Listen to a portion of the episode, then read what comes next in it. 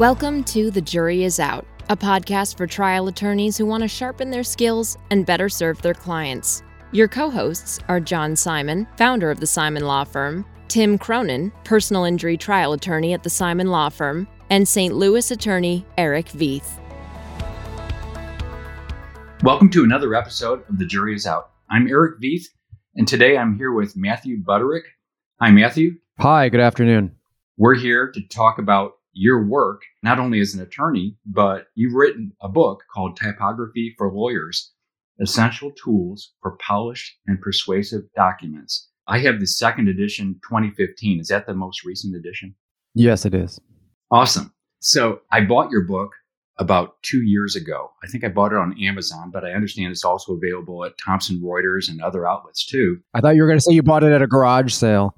Bought a new copy. Wonderful. Thank you. I did. And I've quoted you in, in a couple of um, continuing ed conversations about your conversation about attention and how valuable it is to keep the attention of the reader. I found that really good stuff. But now, more recently, I thought, man, I need to take this more seriously and methodically and chew through it because what caused my new epiphany of how important this is, you have an example of before and after of emotion in your book. Before you apply some of your techniques and then after, and it's night and day it's night and day. So I did that on one of my own motions that I recently filed in court. And I thought, man, this is stunning. This is really different. It's so much more fun to look at.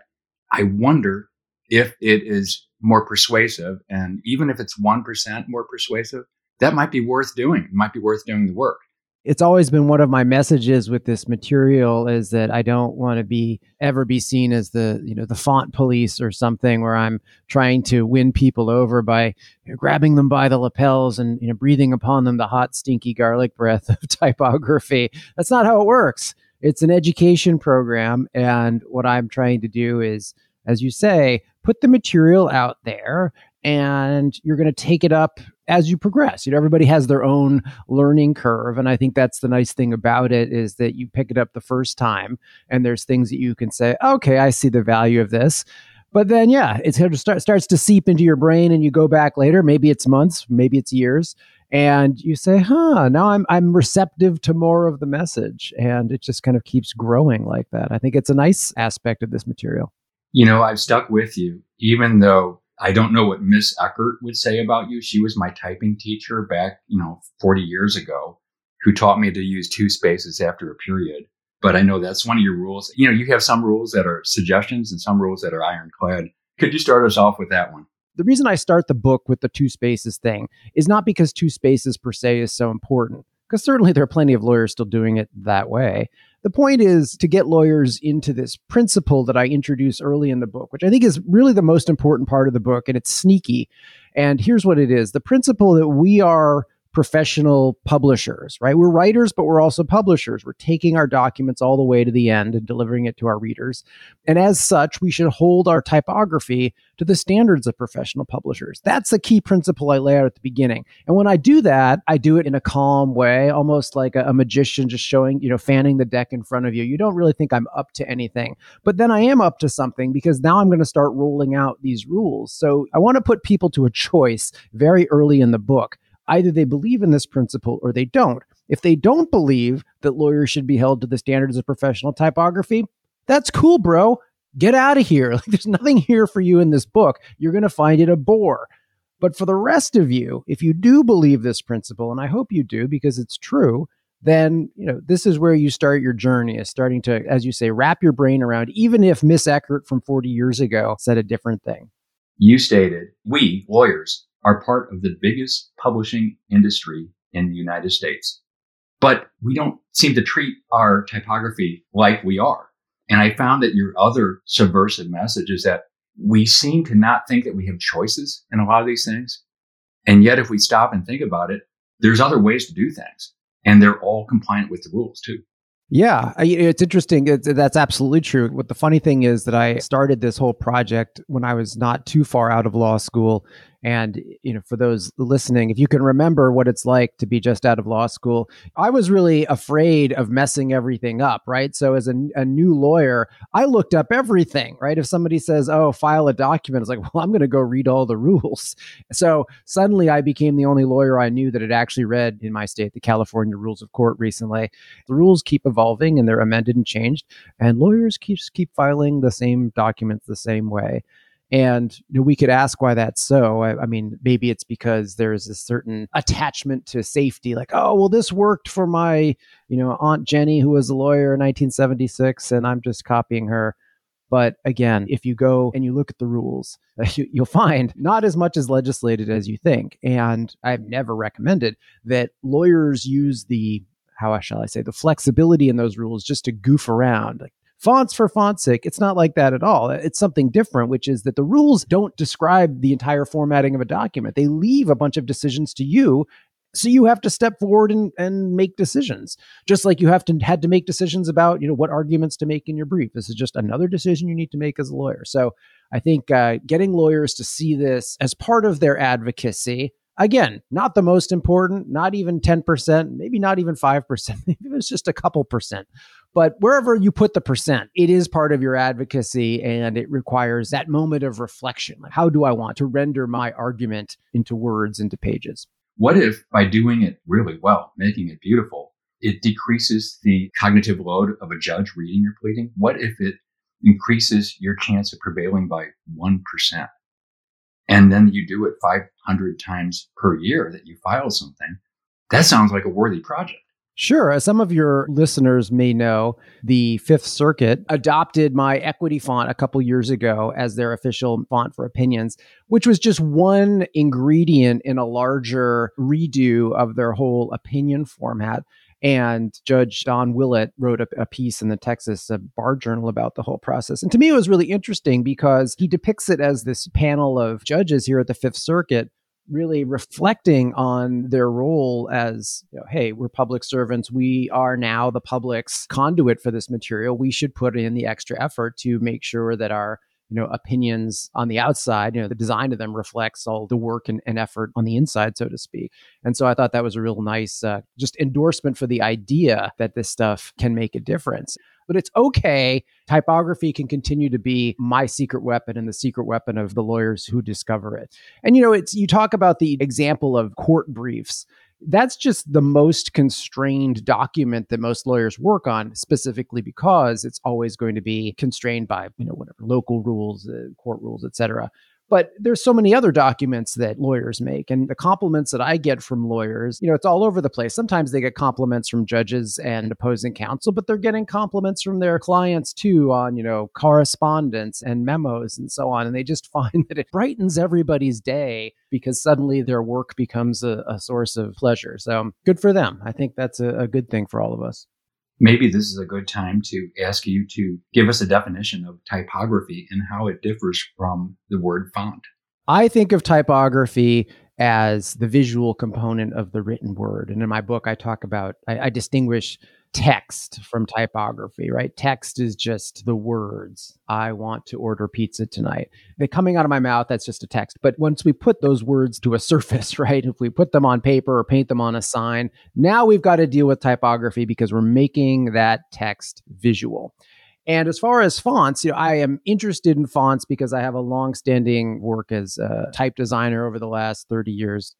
But fonts are just one component of typography. If you just want to keep using Times New Roman, I say keep using it. I consider typography to encompass all the visual decisions we make about how the document looks. So it's not just font choice, it's font size, it's the margins, it's the spacing between the lines, it's all the other little typographic details. And they all come together to create the impression of the overall document.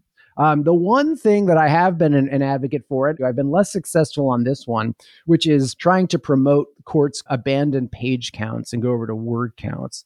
I think that that is a big hobble to good typography because as long as you have briefs denominated in page counts, you're always going to have to have strict formatting, right? Otherwise, everybody's words per page is going to be different. Whereas if you go over to word count, then the sort of specifics of you know font choice and font size and so on all become flexible. Everybody's just going to work up to a word count. And certain courts have gone over to word counts, and I commend them, but many many more have not. I just spoke to a, an attorney who indicated that, well, there have been some changes to the Missouri Supreme Court, which used to have a strict rule on double spacing. Everything, titles, block quotes, footnotes. It was extremely ugly. And uh, they've changed over. And part of the problem is they were having people trying to jam things into smaller fonts into the footnotes that should have been in the body and all kinds of tricks. And it was a matter of fairness, of trying to be fair, to not let anybody get an advantage. But I, I think you're right about the, if you just go to word count and then that's fair, right? Everybody gets the same number of words. I think so. But at the same time, however, I always want to be clear. I have been clear in my books and I'm always clear. Judges get the last word when we're speaking about court documents. Like what the typography they want is the correct typography. The other one that comes up sometimes is line spacing. This is another one that people get really wrapped around the axle because I talk a lot about the idea of accurate line spacing, right? When we talk about double spacing or single spaced lines, what do we mean? Double spaced lines means twice the point size, okay? This whole idea of double line spacing comes from the typewriter. And if, since you had Ms. Eckert, you remember that when you would turn the Platen, what is the cylinder that's called? You know what I mean? Yeah, when you turn yeah. it vertically on a Mm. typewriter, you can only move it in certain increments. You can only move it a line at a time. So double line spacing is click, click, two turns of the cylinder. Now, the Microsoft Corporation came and messed up the entire notion of this because they put in Word, uh, Microsoft Word, when you select double line spacing, it actually does this sort of funny computation based on the you know internal metrics of the font. So actually, if you change the font, what double line spacing means will change as well. You know, plenty of lawyers have often suggested to me, well, we should adopt Microsoft Word's interpretation as the standard. And I said, well, that's terrible for two reasons. One, it isn't a standard because it changes from font to font. How can you call it a standard? Thing one. Thing two, if we say that we're going to defer to the makers of some commercial software, we're basically saying to get access to the court and to file a correct document, you need to own this particular piece of software. I think that's terrible from a perspective of access to the courts. You mentioned already that you are a font designer. And that caught my ear because I know a few font designers who actually have told me how difficult it is and how time consuming. Could you give us a sentence or two about how hard an enterprise it is to design a font? Well, for those who who think that yeah, font design is easy, I again I say step right up, my friend, give it a whirl, and then a couple weeks later they come back defeated and dejected. I've been involved with type design for a very long time. My original education in typography kind of proceeded in parallel along two tracks. One of which was you know having a early Mac computer when digital page layout software was really starting to uh, desktop publishing, as it was called back then. So I had my Mac and it was very exciting to be able to manipulate all these things on screen. But the other thing that I was doing at the time, this is back in college, was learning a lot about typography in the letterpress printing shop that was in my college dorm. And for those listening, uh, you know, letterpress printing is really the oldest uh, printing technology that we have. It goes all the way back to Gutenberg, though movable type and so on, you know, originated in the Far East. Gutenberg was was not the actual originator of this technology, but it involves putting pieces of metal type in the bed of a press, and then you ink the type and you roll over it a piece of paper with some pressure and then you pull off the paper and, and there you go there's your printed image so the point of this though is that i was involved not just in digital type but also working with you know old foundry type and kind of studying the form. So my tastes in typography have been i guess some could call them old fashioned or you could say traditional but i really like that letterpress look. You know when you pick up those old books and the type is just like really you know dark on the page and intense and just makes a great impression. So what does it take to design a font? I think the first thing it takes is a point of view really is what is it i, I want to achieve? The font that i did first which was for lawyers was called equity that had kind of two goals though. One was I heard a lot from lawyers that they wanted to use a font other than Times New Roman. They said, Matthew, what you have to understand is Times New Roman really fits a lot of words on the page. And I said, I do understand your pain because Times New Roman was originally developed for the newspaper, the Times of London. And of course, newspapers love to fit more words on the page because newsprint is costly and it's economical to have a more compact face. But the problem is, and the lawyers are correct, that when you switch fonts, especially if you're in a, a page limit jurisdiction, as many are, you know they're they're losing words per page and they don't like that. So i said okay we can come up with another font that has kind of the same layout characteristics as times new roman that fits the same number of words per page. So that was the first thing in my mind. And then the second thing in my mind was to go back and say well it would be neat to kind of use an old letterpress face as a model for this and that's when I kind of went back and did my research and ended up back in the 1930s, which is the era that Times New Roman originated. And the the gentleman who was sort of instigated the Times New Roman project was uh, named Stanley Morison. So Stanley Morison was a very interesting figure because he was big into the whole idea of making typography economical. For him, it was as much financial as aesthetic. And then he did this other face called Ehrhardt, which uh, he actually thought was superior to Times New Roman. But a lot of people forgot about this face.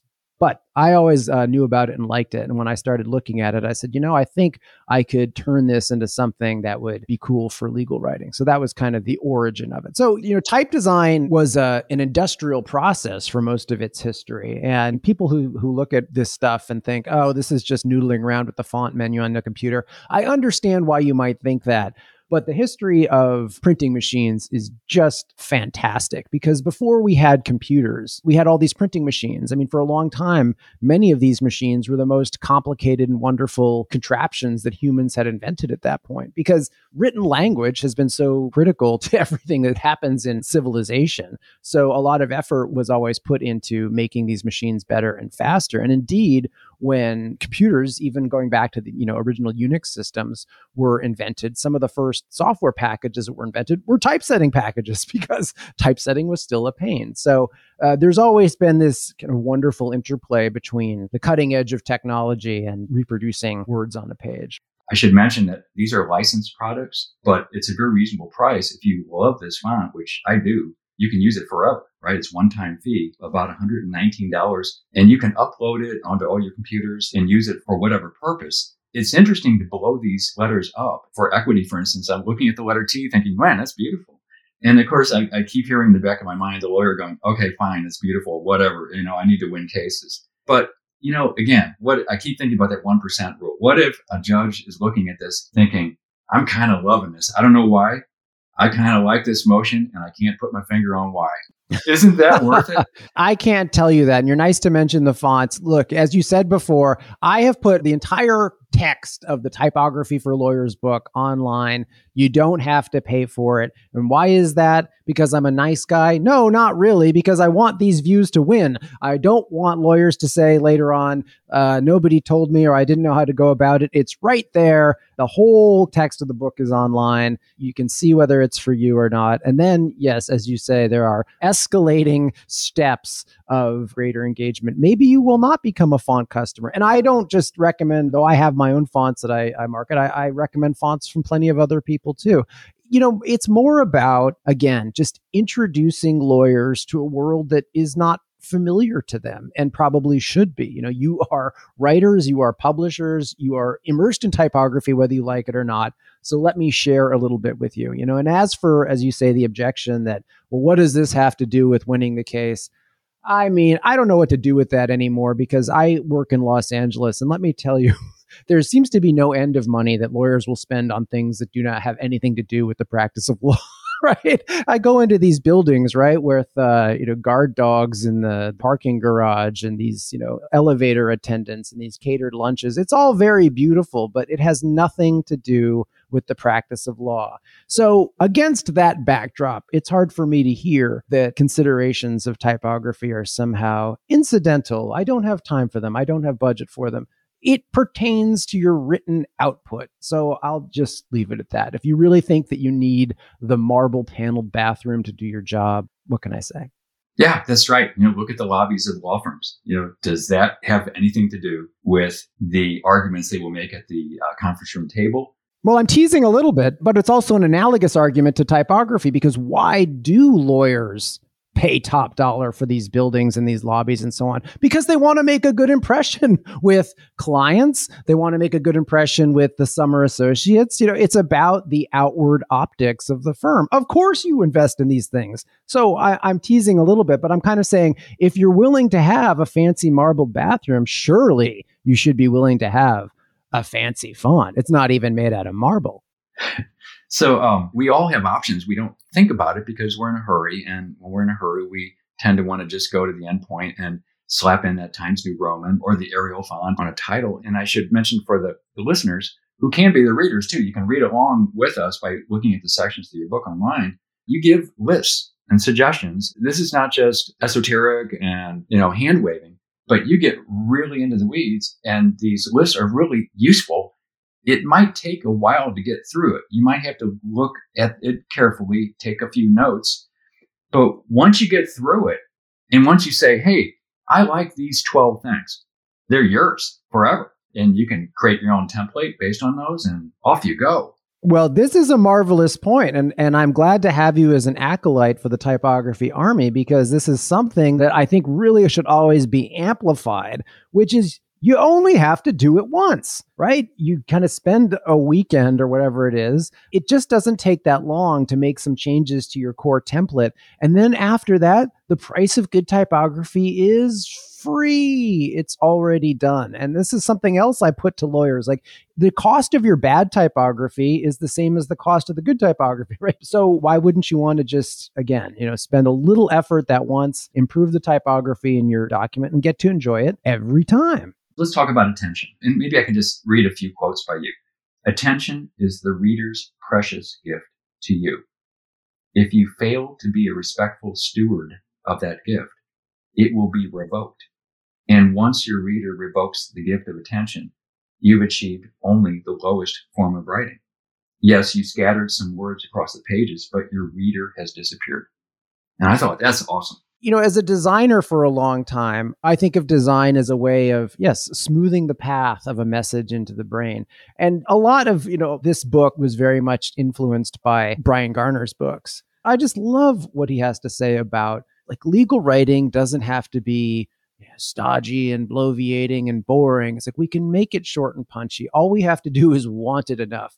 And his idea that we actually benefit, right? This idea that somehow filibustering, writing to the end of every possible page limit is the best possible advocacy. And he really kind of runs in and, upends that whole idea and scatters the pieces on the floor and goes for a completely different idea, which is what if we just tell people up front what the issues in the case are? Like, why don't we just organize things really clearly and make our writing really fun and interesting to read? I think that's a great message. And I just think that an analogous argument could be made with typography. Again, it's not as important as the stuff that Bryan Garner talks about and about making your argument and you know actually rendering it in words, but it's this thing that can have complementary meaning that can reinforce the beauty of your argument and yeah you know just make it incrementally easier for your readers because i think to your point about judges are you know tired it's like every reader is tired you know and especially in, in the law whether it's a judge or opposing counsel or whoever's reading your stuff has a pile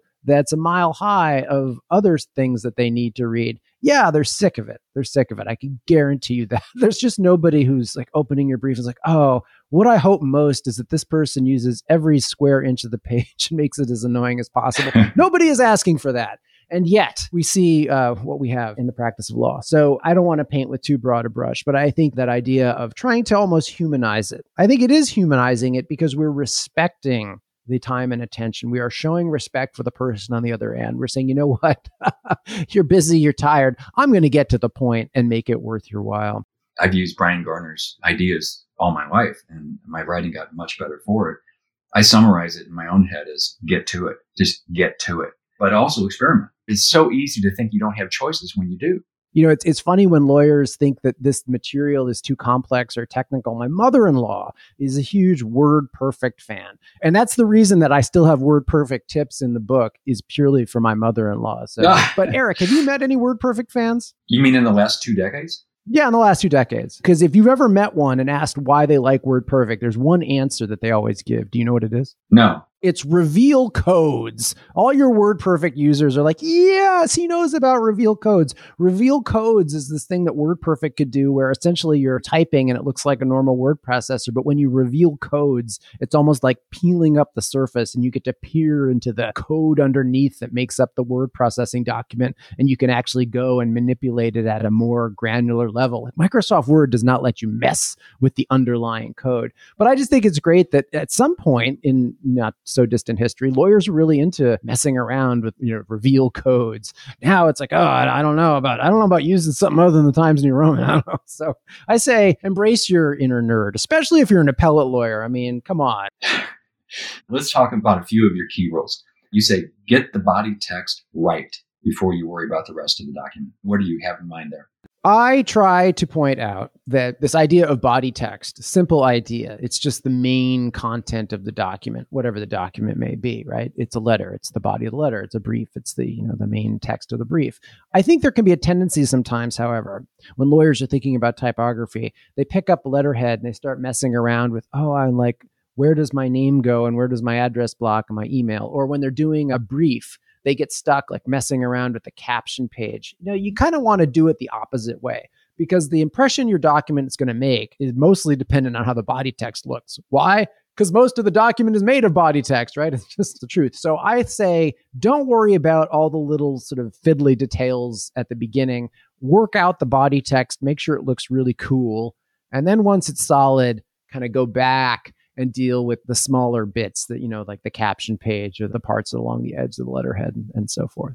So i know in uh, in therapy they say never use the word never or always but here you used it never underline. Talk about that.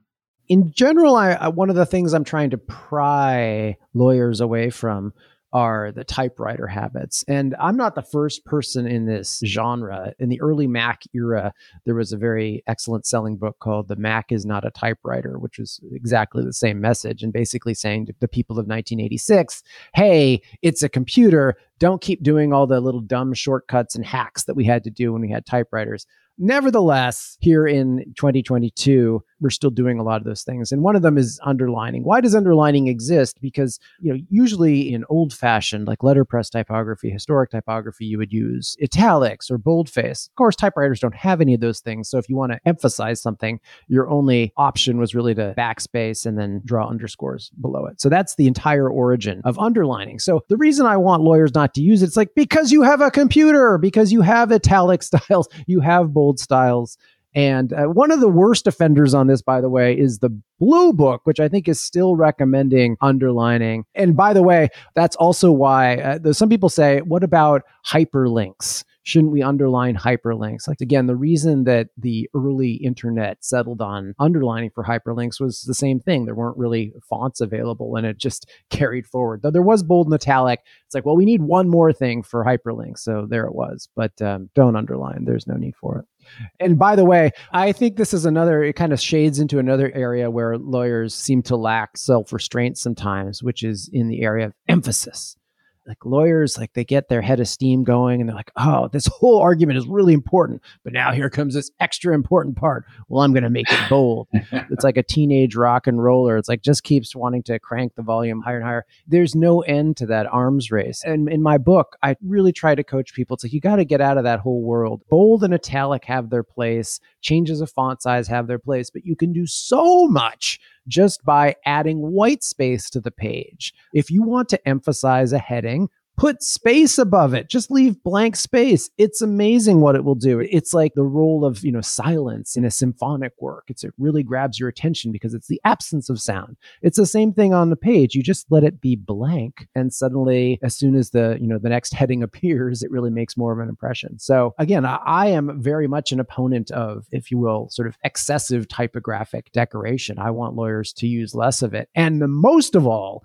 I want them to use fewer caps and this surprises people too, because you started off our conversation by asking about two spaces. It's like, oh, you start your book with that. It must be really important to you. That's a question that's been put to me over the years. And I say, no, it's not really important to me. But if I were crowned the king of typography and I was allowed to wave my wand, that isn't even the thing I would fix. The thing I would fix is the overuse of all caps. And lawyers love all caps, right? They just think, man, I did bold, I did italic, I did underline. What have I got left? Oh, I'm going to make it all caps but we're not acclimated to reading all caps. We're acclimated to reading upper and lower case, and we have been for hundreds of years. And it's just, it's the idea that you're now engaging in self defeating typography, right? Which by that I mean you have this segment of text that you want people to pay more attention to, but paradoxically, you are making it harder to read and thus increasing the chance that this reader, and to go back to your point, this reader whose attention is already been strained by everything else that's happened in their day and week,